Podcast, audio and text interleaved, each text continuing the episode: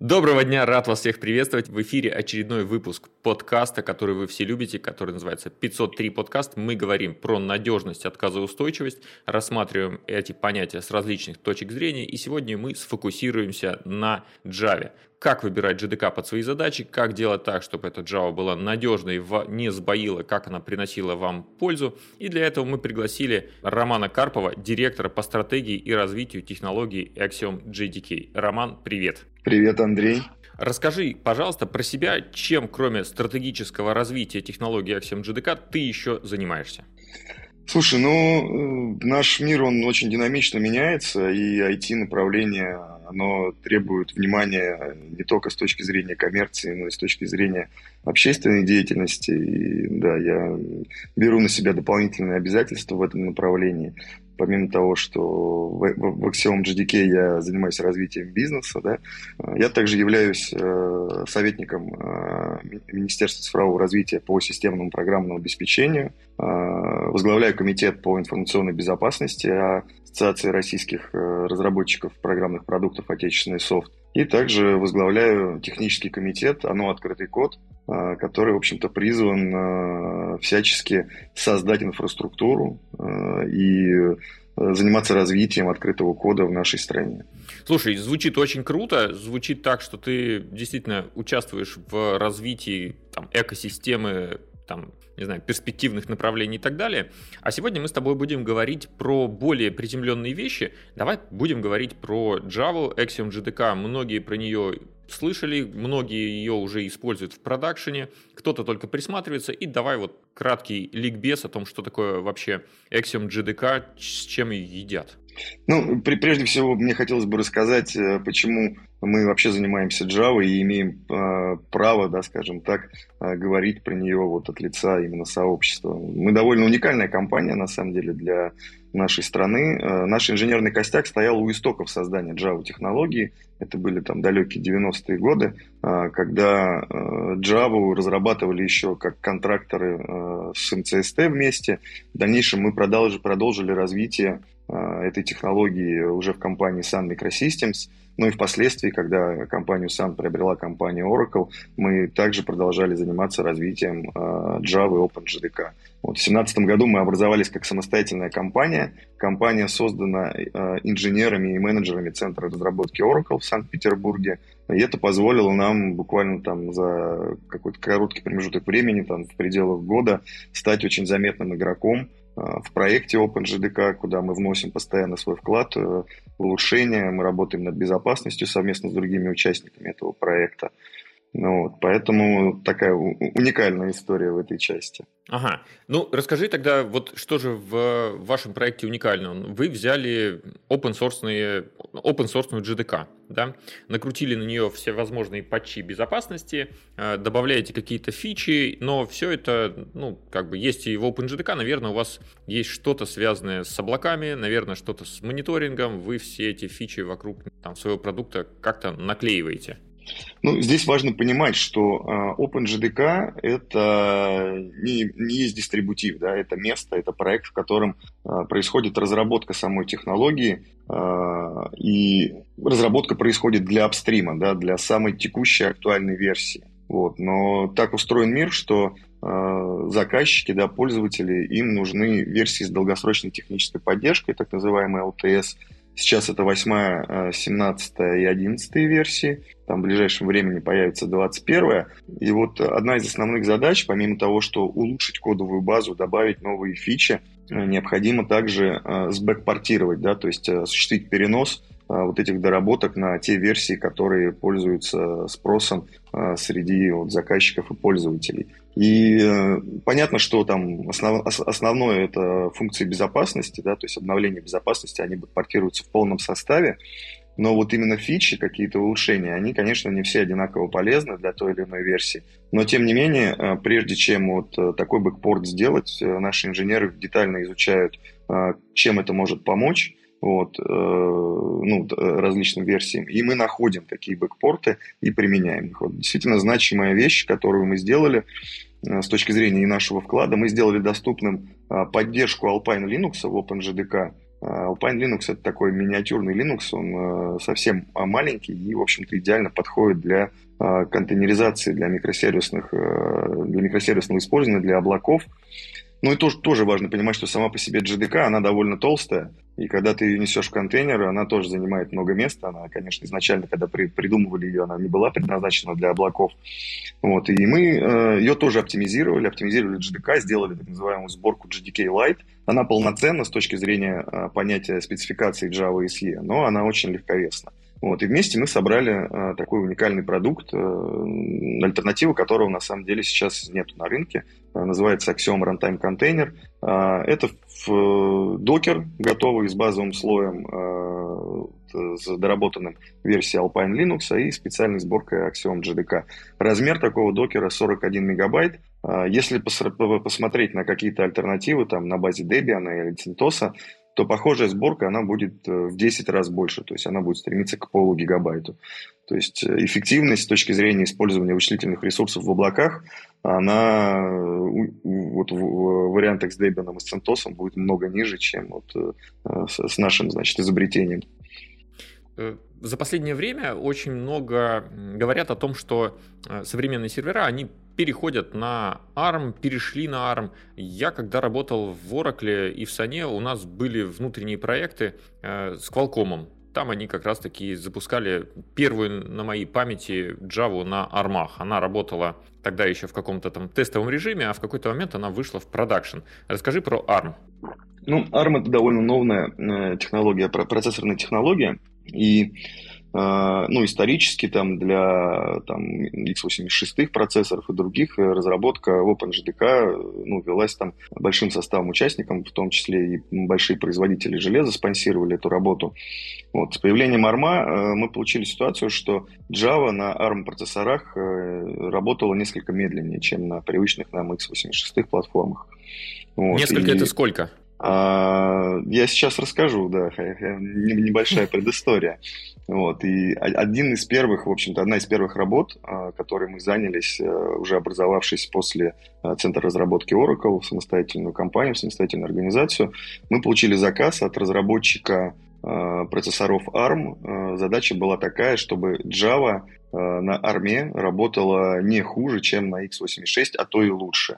И нами эта задача была реализована. Мы разогнали работу Java в 48 раз. Так, э, Ром, а ты можешь рассказать, за счет чего вы достигли 48 иксов?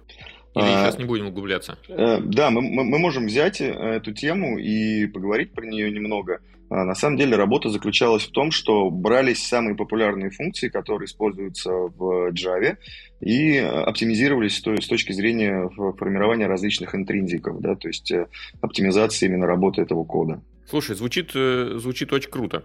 В общем, подводя итоги, да, э, с Java вы работаете очень давно. Вот мое взаимодействие с Java, оно началось еще в университете. Я тогда выполнял какой-то студенческий проект, какая-то лабораторная работа.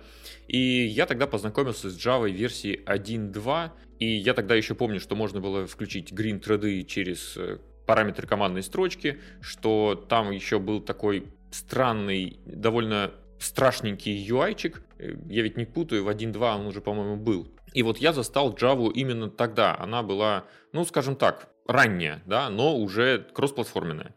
Э, давай поговорим, собственно, про Java. Какие задачи решают программисты на этом языке программирования, с какими сложностями они сталкиваются и вообще, как вы помогаете это все решать?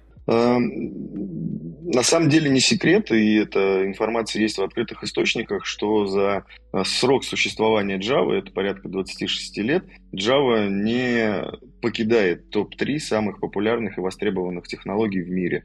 Хотя ее уже несколько раз сохранили, но она постоянно восстает. Э, вот, кроме того, тут произошла даже реинкарнация. Э, мы все привыкли в Java к стандартной компиляции Just in Time – а, вот. А есть э, так называемая, я ее называю, новая эра Java, это использование натива, то есть это это в тайм компиляция, а, когда мы берем приложение, предварительно его компилируем и уже получаем а, бинарный файл, которому не нужна классическая VM для работы, у него все, что нужно уже внутри. Вот, это позволяет э, получать и меньший размер в том числе, и э, ускорять с точки зрения времени старта. Вот. Ром, пока мы не ушли далеко, ты сейчас говоришь про какую-то конкретную реализацию или ты про подход сейчас, про АОТ? А, это АОТ именно подход. Ну, то есть есть вот классическая Java, как есть, да, а есть э, там э, нативная компиляция, Native Image Kit, так называемый там наш. Угу первые реализации, которые ну, я увидел уже как какой-то коммерческий продукт, это компания Excelsior. Ребята, которые в Новосибирске, э, была у них очень мощная команда, сейчас э, она уже не функционирует, а эксперименты по АОТу были внутри еще Сана, но они на публику так и не вышли. У вас да, это но, тоже но сейчас, продукт, который работает, да?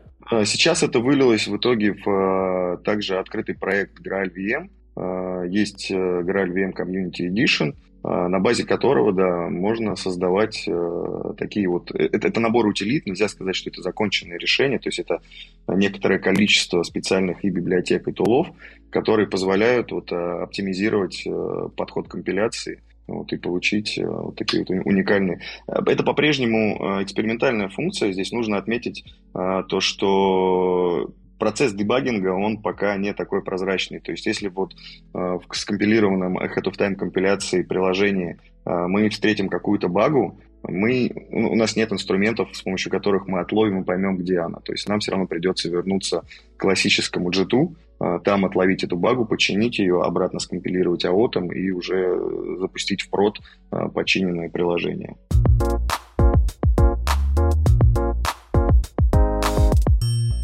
Угу. Хорошо. Э, для того, чтобы программа на Java выполнялась, независимо от того, на каком языке ты ее написал, тебе все равно нужна некоторая прослойка, которая выполняет вот функции универсальной машины, виртуальной машины Java. Да? И они отличаются друг от друга, они, одна и та же виртуальная машина может быть конфигурирована таким образом, что в ней воспроизведутся какие-нибудь дефекты, а на другой конфигурации они не воспроизведутся. То есть мы упираемся в проблему конфигурирования, мониторинга, трейсинга проблем. Давай тогда углубляться в эту тему. Э, ну, здесь тоже важно понимать, что приложение вы можете писать на различных языках. Да? Это может быть Kotlin, Scala, Java, там их порядка 30, те, которые работают именно на виртуальной машине Java. Вот, то есть это такая своеобразная операционная система для вашего приложения. То есть без нее приложение не заработает. Они есть разных версий, а, там есть разные подходы, то есть есть там восьмерка, это исторически сейчас там, наверное, процентов 80-70 а, всех приложений используют восьмую версию. Там есть современные уже версии, там 11, например. Она отличается, она модульная, и, в общем-то, миграция между восьмеркой и одиннадцатой, она нетривиальна. То есть здесь, возможно, потребуется даже переписывание вашего кода. Вот, там следующую, если взять LTS-версию 17, она больше уже похожа на 11, а миграция между ними, она более прозрачна и там меньше требует внимания. Вот. Э, внутри действительно большое количество э, возможностей, то есть это как возможности использования, например, сборщиков мусора, а, их довольно много, появляются новые, Новые, опять же, сборщики мусора появляются для актуальных версий. Например, э, сборщик мусора Shenando довольно эффективно работает, и он появился, насколько я помню, в 11 там, или в 9 версии. Вот, но для восьмерки он недоступен. Но поскольку 70, там, как я уже сказал, процентов приложений работает на восьмерке, и э, является довольно эффективен, ну, большое количество запросов, а можно ли нам более эффективный сборщик мусора получить вот э, в версии GDK, которую мы используем. Там, помимо э, сборщика мусора есть там большое количество параметров действительно настройки оптимизации, то есть безумное количество флагов, с помощью которых можно подтюнить идеально э, работу вашего приложения на виртуальной Java машине. Угу. Так, про миграцию с одной версии на другую, это прям болезненная интересная тема. Можно ее, наверное, потом как-то крутануть, но сейчас, наверное, стоит ее оставить чуть-чуть за скобками. Давай попробуем вот какой кейс проработать. Вот есть программист. Он пишет какой-то сервис, и в какой-то момент этот сервис э, улетает на он премис, он улетает в какое-то облако, и программист на самом деле, он ну, по-хорошему-то знает, в каком environment его приложение запускается. Но не все так просто, да, сам сам по себе термин, он работает на Java, он недостаточен для того, чтобы понимать вообще, какие там есть ограничения. Э, ты рассказал про версии, но есть еще не только версии, есть еще дистрибутивы. Можно использовать AST, можно использовать оракловую сборку, можно использовать Axiom JDK. В чем они отличаются друг от друга? В чем конкурируете?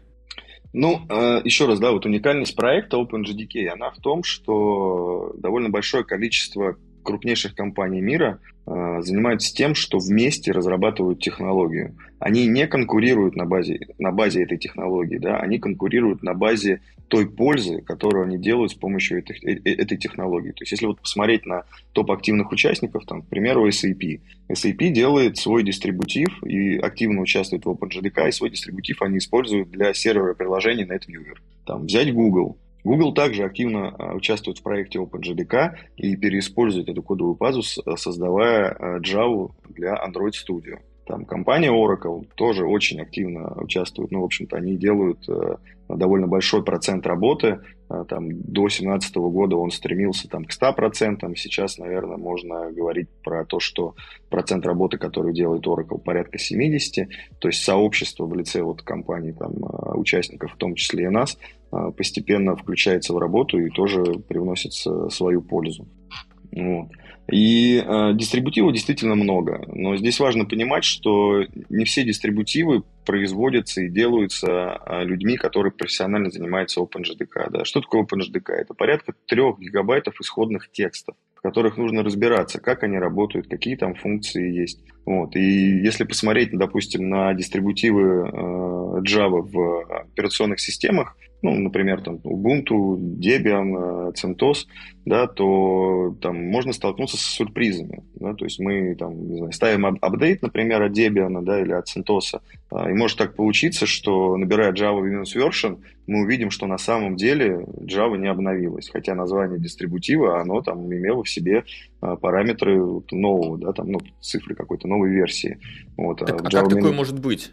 Ты обновляешь, а... накатываешь новый патч, а у тебя версия не поменялась? Это как? Ну, то есть на, название дистрибутива самого пакета изменили, но не смогли собрать э, новый, ну, потому что люди этим профессионально не занимаются, да, и положили просто то, что было. Вот. Ну, оно есть, есть, как бы, это же как friendly, да, типа мы ни за что не отвечаем, вы используете на свой страх и риск. Вот. И такие сюрпризы, да, действительно случаются. И кроме того, тут даже если вы в таком дистрибутиве нарветесь на какую-то ошибку, а, придете в OpenJDK и скажете, а, смотрите, у меня не работает, то вы получите вполне закономерный ответ, типа, come on, это же открытый проект, ты пришел сюда, ты это используешь, ну так почини сам, у тебя все есть, вот, весь инструментарий, пожалуйста.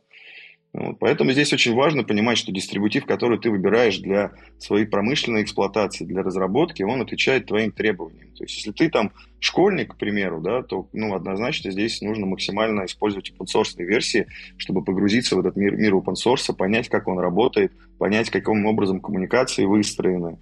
Вот, от этого будет только польза. Но если ты там большой банк или государственное учреждение, ну, очевидно, тебе тут не до игр, тебе нужна стабильность и надежность, чтобы у тебя э, не было никаких простоев. Вот, и здесь нужно очень внимательно подходить к дистрибутивам. То есть э, нужно э, выбирать его от компании, которая как минимум является участником и членом OpenJDK. А эта компания должна быть лицензиатом Technology Compatibility Kit, да, тестов, которые позволяют проверить, что ты собрал из исходных кодов Java SE, потому что Java SE это индустриальная спецификация, а, вот, и как бы просто что-то собрать можно, но что это правильно работает, нужно в этом убедиться. Вот. Ну и, конечно же, поддержка, да, то есть, как я уже сказал, если ты сталкиваешься с багой, нужно, чтобы кто-то помог тебе это починить, и желательно, чтобы он не положил это там куда-то под сукно, да, а чтобы он сделал, влил это, это решение в проект OpenJDK, чтобы а, не было никаких зависимостей и не создавалось какого-то форка. И, в общем-то, вот а, наш продукт флагманский Axiom JDK, он максимально соответствует ванильному OpenJDK, а, ну, это там наша философия, да, committed to freedom. То есть, если мы э, выполняем какую-то работу в починке, то мы стараемся э, ее внести в OpenJDK, чтобы не было никакой зависимости в будущем непосредственно от нашей команды, чтобы можно было спокойно мигрировать на другой дистрибутив, да, то есть вот как раз спецификация Java SE и ее соответствие этой спецификации позволяет между дистрибутивами различных производителей, в общем-то, бесшовно мигрировать. То есть, условно, с Oracle Java на Axiom JDK можно мигрировать, просто поменяв там бинарник одного дистрибутива на другой, и, в общем-то, все будет ровно так же дальше работать. И в обратную сторону это работает так же.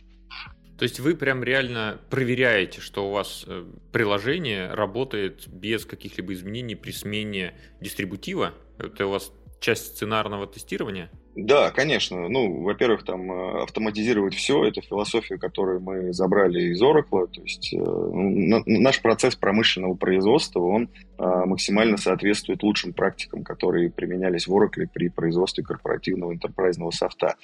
Понятно, что мы обогатили это все еще и нашей спецификой отечественной, то есть в рамках сертификации в Австеке сейчас есть обязательное требование, то, что процесс разработки должен сопровождаться принципами безопасной разработки. То есть все исходные коды должны проверяться статическим, динамическим анализом, должны выполняться тоже специфические тесты. И на самом деле в рамках вот подготовки к сертификации нами было идентифицировано несколько срабатываний, ну, несколько это как там, порядка миллиона, да, но из них критичных было э, сотня, сотня. Из этой сотни 50 это были прям потенциальные ошибки, которые вели к потенциальным уязвимостям. Вот. И получилось это за счет того, что э, ну, базово, в общем-то, все, наверное, там крупные иностранные компании используют инструмент для статического анализа Coverity, ну, поскольку мы тут живем в нашей э, действительности, и мировые инструменты нам не всегда подходят, да, а, мы были приятно удивлены, что есть э, неплохие отечественные альтернативы. То есть э, инструментарий вот Институт системного программирования э, Российской Академии Наук, э, который разрабатывает как раз вот и статические анализаторы, и динамические анализаторы, там у них очень широкий набор инструментов для этого. И при переходе как раз, то есть вот эти вот дополнительные срабатывания, они были выявлены новым инструментом. То есть до этого мы проверяли там, ну, вот Coverity, и мы не видели там того, что есть, да, и с помощью нового инструментария были обнаружены новые ошибки, новые дефекты. Слушай, звучит очень круто. Когда ты сказал, что вы использовали какой-то отечественный инструмент, я подумал бы, наверное, про Positive Technologies, я, наверное, мог подумать про PVS Studio, но я никогда не слышал про тот институт, про который ты говорил. Ну, реально круто, давай-ка ссылочку это все добавим в наши шоу-ноты. Да, конечно. Э, ну, очевидно, что то, что делает ИСП, оно уникально, но они не единственные с точки зрения э, там, этого рынка. То есть позитивы делают большой набор инструментов, но он больше, там, наверное, нацелен на трет, э, ну, на защиту от каких-то атак, да, и идентификации, что происходят атаки. Э, там есть еще вот компания Solar, с недавних пор она стала частью Ростелекома, а, также производит статический анализатор. А, ну, в большей степени, наверное, он а, подходит для приложений, не для такого низкого уровня, как вот э, проверку технологий. То есть у нас есть там инициатива, к нам обратились наши заказчики, они говорят, ребят, там с GDK все понятно, она классная, хорошо работает, надежная, проверенная, но библиотеки, которые мы на ней запускаем, мы где-то их скачиваем, неизвестно где, неизвестно из чего и кем собраны, и запускаем. Вот. И мы хотели бы, чтобы вот э, появился какой-то там условно доверенный репозиторий, доверенный Maven, а, в котором бы вот э, там уважаемая компания Bellsoft там провела работу, там проверила все, положила, и вот это вот было бы классно. И вот в рамках проработки этой инициативы мы там действительно рассматриваем возможность, поскольку это уже именно Java библиотеки, Java приложения, такого эшелонированного сканирования статическим анализатором, то есть там базово мы проверяем все с помощью Sways, это вот от Института системного программирования Российской Академии Наук. Там, и вторым эшелоном мы берем э, инструментарий Solara для вот такого эшелонированной проверки.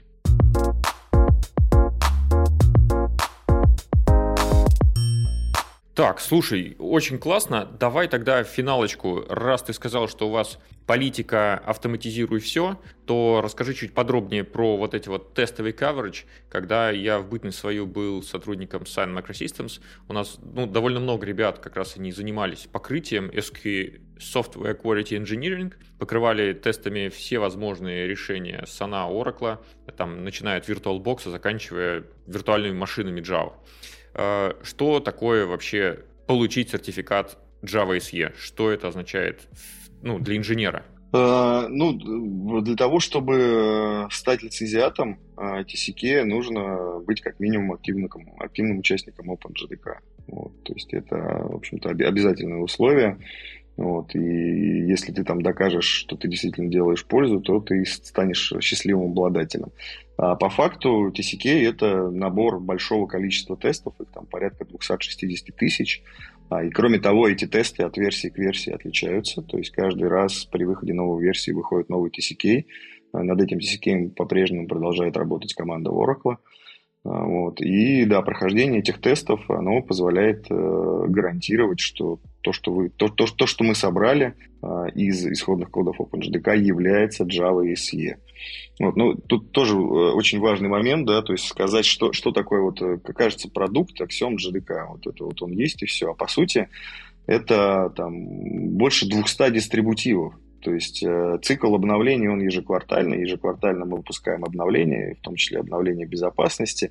И получается, что для каждой операционной системы, для каждой версии, для каждой процессорной архитектуры это свой бинарный дистрибутив. То есть, учитывая, какое количество у нас операционных систем, какое количество у нас а, аппаратных платформ и версий, можно получить вот такое мультипликативное количество, там больше 200.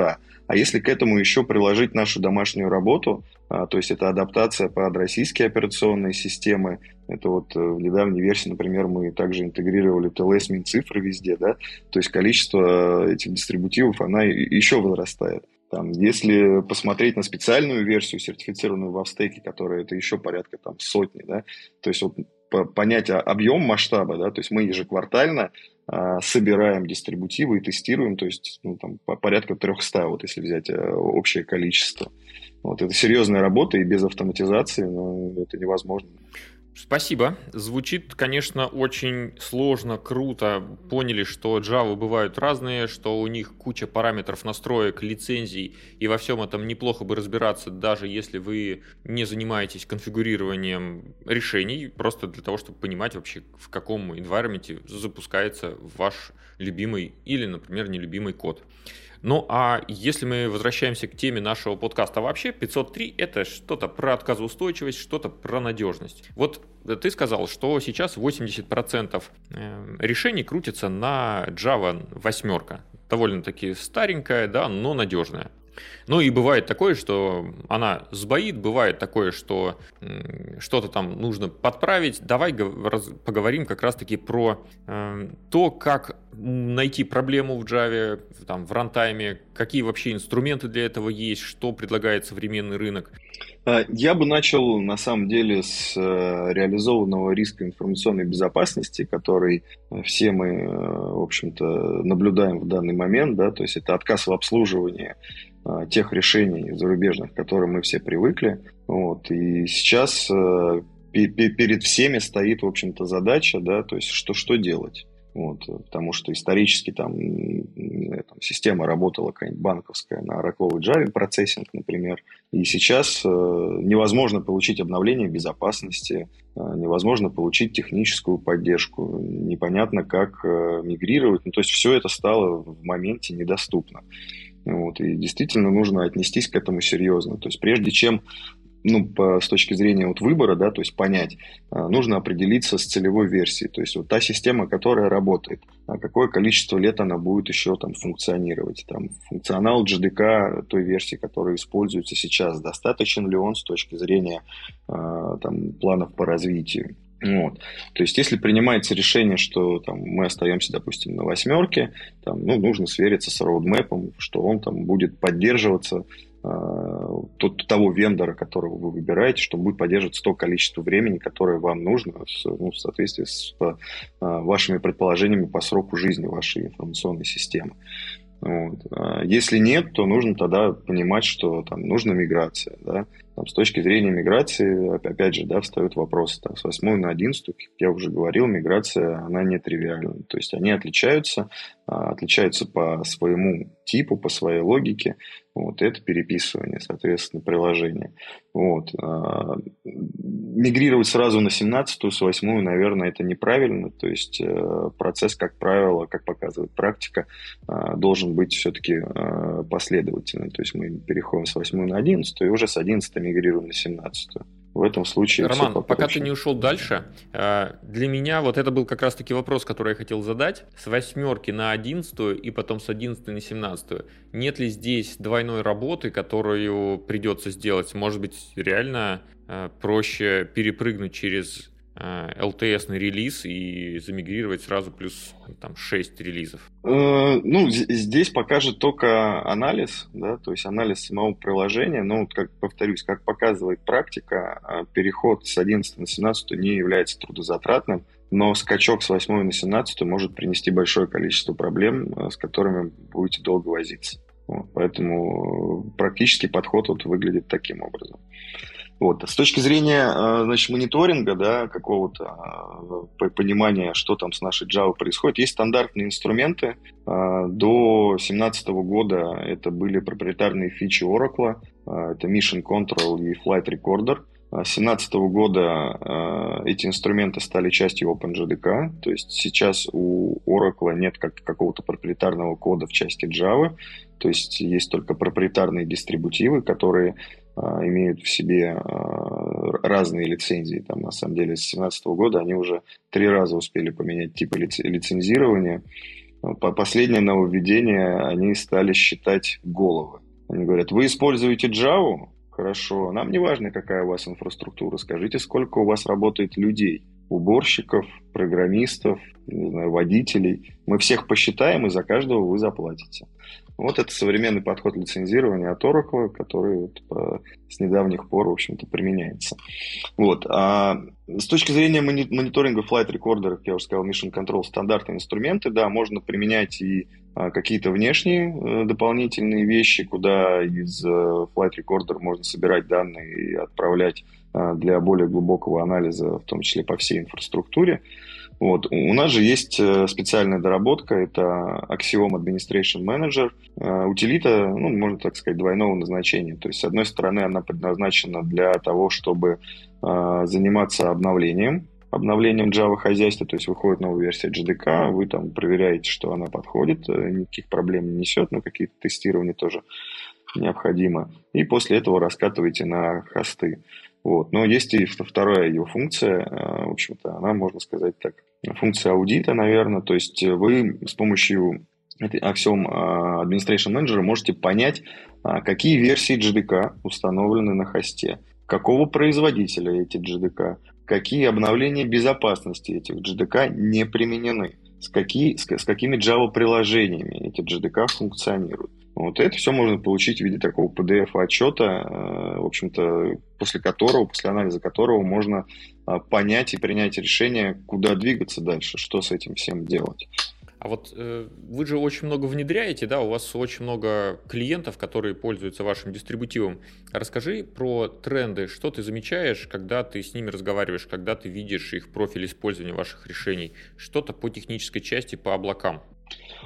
А, с точки зрения облаков, э, э, ситуация такова, что миграция в облака, э, она, ну, это тренд объективный, и, в общем-то, уже даже он переломлен, да, то есть если раньше в России к этому относились, в общем-то, довольно недоверчиво, то даже сейчас в свете дефицита инфраструктуры облачные решения, они, конечно же, там востребованы.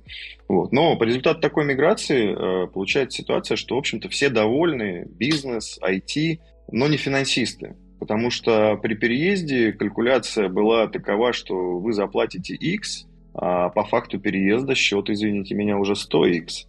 Вот. И финансисты тут, конечно, очень недовольны этому. И всяческие любые вопросы, связанные с оптимизацией этих расходов, э, ну, какие-то решения, они постоянно ищутся.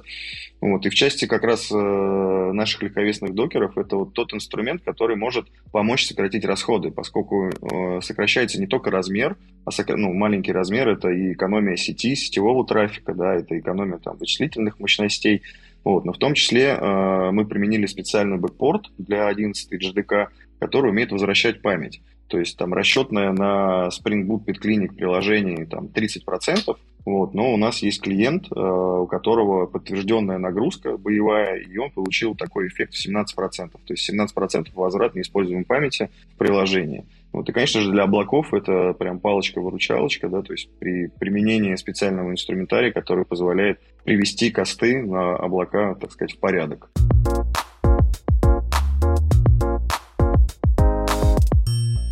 Так, ну что, по-моему, прям про все поговорили, да? Про переезд поговорили, про мониторинг, про расследование инцидентов. Ты рассказал про два инструмента и ваш э, Axiom Admin, Administration Manager.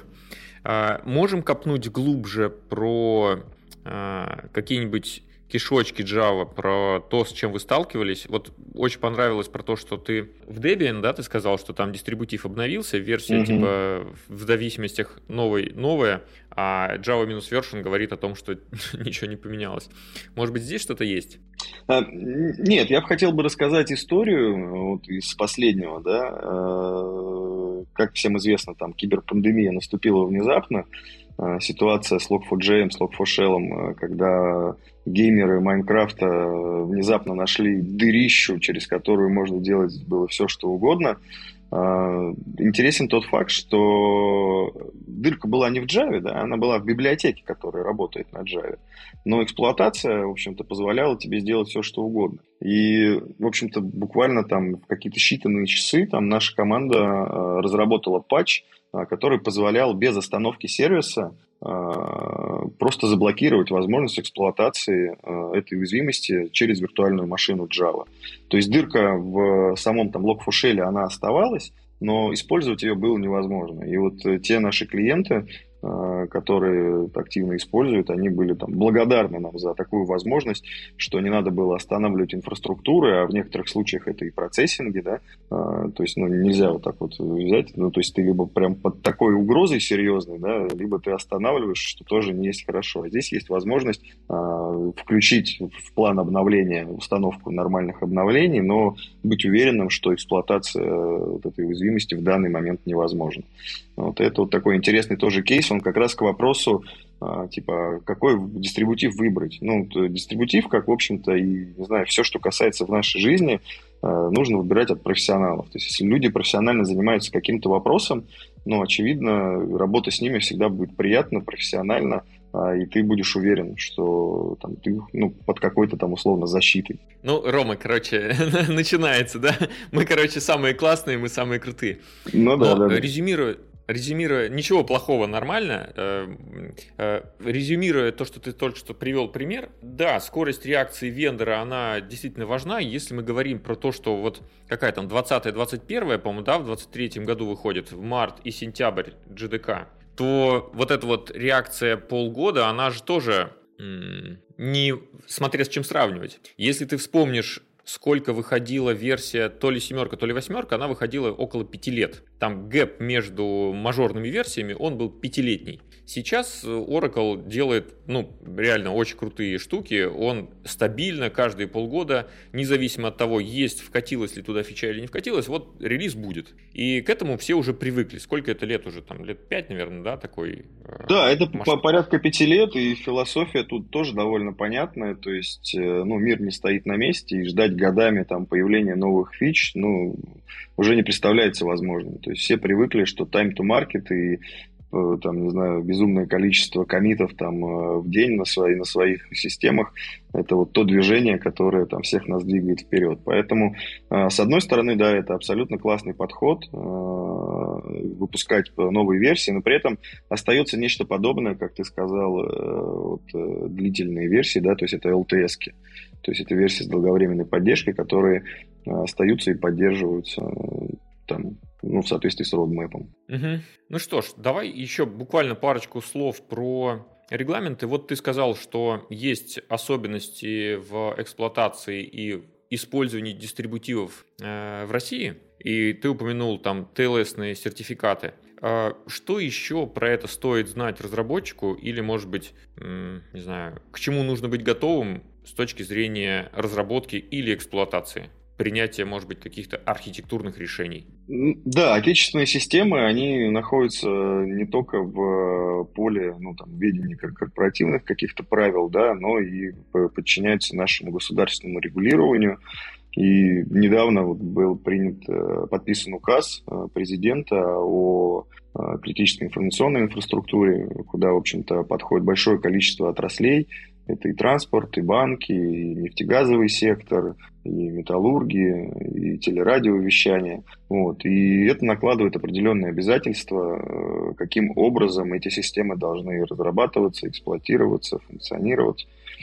Вот. И разработчику тоже важно об этом знать, потому что э, когда разработчик э, делает ставку на какую-то архитектуру, на какой-то выбор там, э, дистрибутива, нужно понимать, что дальше это пойдет в прод, а это будет бизнес mission critical, это будет соответствовать законодательным требованиям, и чтобы не было ну, впоследствии там, задачи на переделку или более каких-то тяжелых случаев, когда действительно такая система там, получит э, не знаю, какое-то вторжение, и руководство организации будет, в общем-то, призвано к ответу. Чтобы всего этого избежать, да, нужно изначально задумываться об этом, знать как минимум об этом. Вот. Потому что, ну, здесь тоже очень важные там тренды, которые, например, я наблюдаю там в банковской сфере. А, сейчас такая синусоида идет, да, то есть какое-то время назад а, была очень популярна в банках in-house разработка, то есть все системы делали самостоятельно, но делали это, как правило, потому что не было каких-то готовых коробок. Вот. Впоследствии э, были разработаны вот эти инхаусные системы, они были действительно классные, и на базе них образовались компании, которые делали коробки для банков. И очень долгий промежуток времени эти коробки пользовались популярностью, и многие банки не э, включались в самостоятельную разработку каких-то своих там core-систем. Приведи пример, пожалуйста, парочки коробок без названия компании, просто что эта коробка делала. Чтобы я а, ну, например, это процессинг, а, например, это дистанционное банковское обслуживание, а, вот. это может быть там, не знаю, система электронного документа оборота, там большое количество систем на самом деле. Окей, и теперь они забираются внутрь банков, да, то есть банки сами говорят, мы будем это же самое пилить. Да, и сейчас мы видим э, обратный тренд, то есть уход от коробок. Э, понятно, что это происходит в тех банках, у которых есть ресурсы, то есть, как правило, это там, не знаю, топ-5, топ-10. Вот, но они начинают, да, э, уходить от этих коробочных решений и создавать что-то свое, ну, в первую очередь, конечно же, пытаюсь удовлетворить э, наши с вами пользовательские запросы, что мы хотим вот обслуживаться по-другому, да, то есть там нам не нравится в офисе ждать долго, когда мы хотим кредит, мы хотим, чтобы это было быстро, это новый кредитный конвейер, его нужно как-то по-особому построить, а, взять где-то данные, чтобы обогатить, чтобы получить скоринг на человека, и чтобы это было достоверно, чтобы нам не выдать невозвратных кредитов, да, чтобы качество нашего кредитного портфеля было хорошее. Вот, и это, в общем-то, там, да, подталкивает банки к э, наращиванию самостоятельной разработки. Угу, понятно. В завершение, Рома, скажи, пожалуйста, ты предпочитаешь поделиться какой-то зашкварной историей или какой-то рекомендацией для всех наших слушателей? Я, конечно, очень люблю зашкварные истории. Ну, вот. А вопрос, какую из них рассказать. А, да. Так, ну давай что-нибудь подумаем. Что-нибудь зашкварное. Барабанная дробь, зашкварная история от Романа Карпова. Итак, мы все внимание. Да что-то вот не лезет ничего в голову зашкварного. Что-нибудь про надежность же надо, правильно? Ну, про надежность, про эксплуатацию что-нибудь. Вот э, из разряда, не знаю, оплатил лицензию, получил не Java, а JavaScript. Дурацкий пример. Я, я, я, я могу другую историю рассказать. Э, могу рассказать историю очень зашкварную, но она, с моей точки зрения, такая на уровне доверия и профессионализма должна быть очень высоком. Я когда-то работал в одном из отечественных банков, э, вот, и, значит, у этого банка был свой процессинг. Он территориально находился, ну, разнесены были головной офис и процессинг сам. Но IT-директор периодически делал следующую вещь. Я как-то был свидетелем этого. Он приезжал в процессинг и на раз, два, три вырубал рубильник. Вот. То есть он хотел быть уверенным, что уровень надежности, который предоставляет процессинг, он действительно соответствует тому, что ему рассказывает, в общем-то, и делает его, его команда. Вот, и, ну, слава богу, процессинг всегда продолжал работать. Несмотря на выключение электричества, все системы автоматизации, э, которые работали, отрабатывали, и ничего не падало. Вот чего и желаю, в общем-то, нашим слушателям подкаста, чтобы у них всегда все работало. Спасибо, Роман. Это был Роман Карпов, директор по стратегии развития технологий Axiom GDK и всевозможные другие регалии, про которые мы говорили в начале. Рома, спасибо тебе большое за то, что поделился своим опытом экспертизой. А всем хорошего продолжения дня.